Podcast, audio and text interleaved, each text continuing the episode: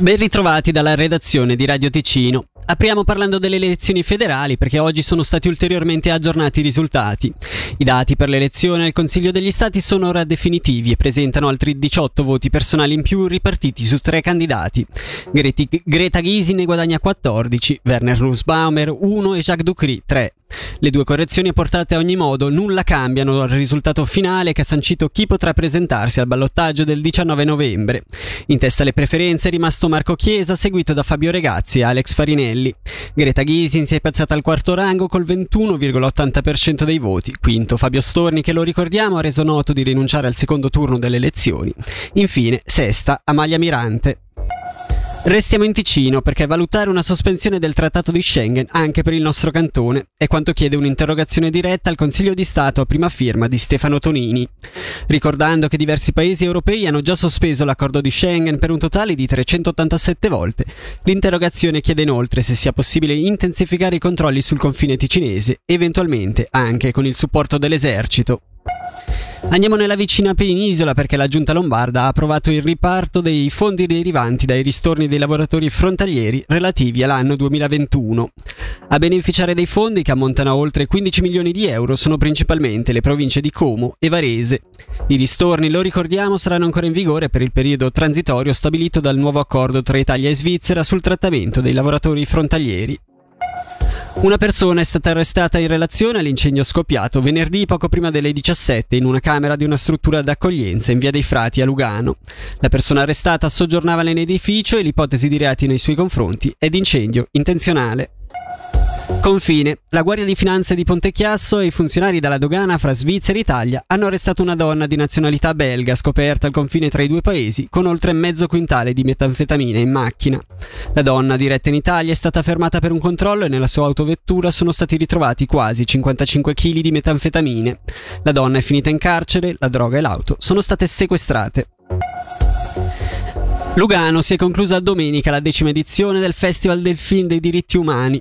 Le 11 giornate di proiezioni sono state salutate da un folto e interessatissimo pubblico. Sentiamo quindi il direttore del festival, Antonio Prata, per un bilancio della manifestazione al microfono di Fabrizio Coli. Beh, è stata una bella edizione che si è contraddistinta soprattutto perché abbiamo un po' ampliato lo spazio, gli spazi, sia quello temporale ma anche gli spazi dove, dove ci siamo mossi. Abbiamo aggiunto il cinema Lux Art House eh, di Lugano, abbiamo inserito un concorso internazionale e poi appunto da 5 giorni siamo passati a 10 giorni di programmazione, per cui insomma questi sono stati gli elementi portanti di questa, di questa edizione. La risposta del pubblico com'è stata? È stata una risposta sorprendente, cioè veramente soprattutto per quanto concerne gli otto film che avevamo messo in concorso, quindi le proiezioni tutte, eh, tutti i film sono stati proiettati due volte e tutte le volte comunque abbiamo ricevuto centinaia e centinaia di spettatori, credo oltre 2000 spettatori soltanto per le proiezioni degli otto film in concorso. Per noi è stata una grande sorpresa che sicuramente ci dà la forza di eh, continuare, di procedere verso, questo, verso questa direzione. E infine concludiamo parlando di vino. Il Merlot rosso rimane il grande classico, ma sul mercato la vinificazione in bianco del Merlot è sempre più richiesta e può dare una spinta in più al settore vitivinicolo ticinese.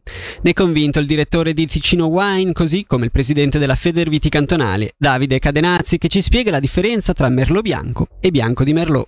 Merlot bianco è una varietà, però mer- il Merlot vinificato in bianco è quello che conosciamo noi, il nostro bianco di Merlot. Quest'anno la, la produzione è stata molto interessante perché in accordo con l'associazione ticinese negozianti in vino appunto si è definita un po' questa nuova via, quindi la produzione di Merlot destinato ad essere Blanc de Noir, qualcosa di nuovo, molto interessante e il Ticino pian piano si sta affermando sempre di più nella produzione di questa alternativa al merlot rosso, quindi il merlot vinificato in bianco, dove trova grandissimi riscontri soprattutto nella Svizzera interna e lì il nostro merlot vinificato in bianco piace molto.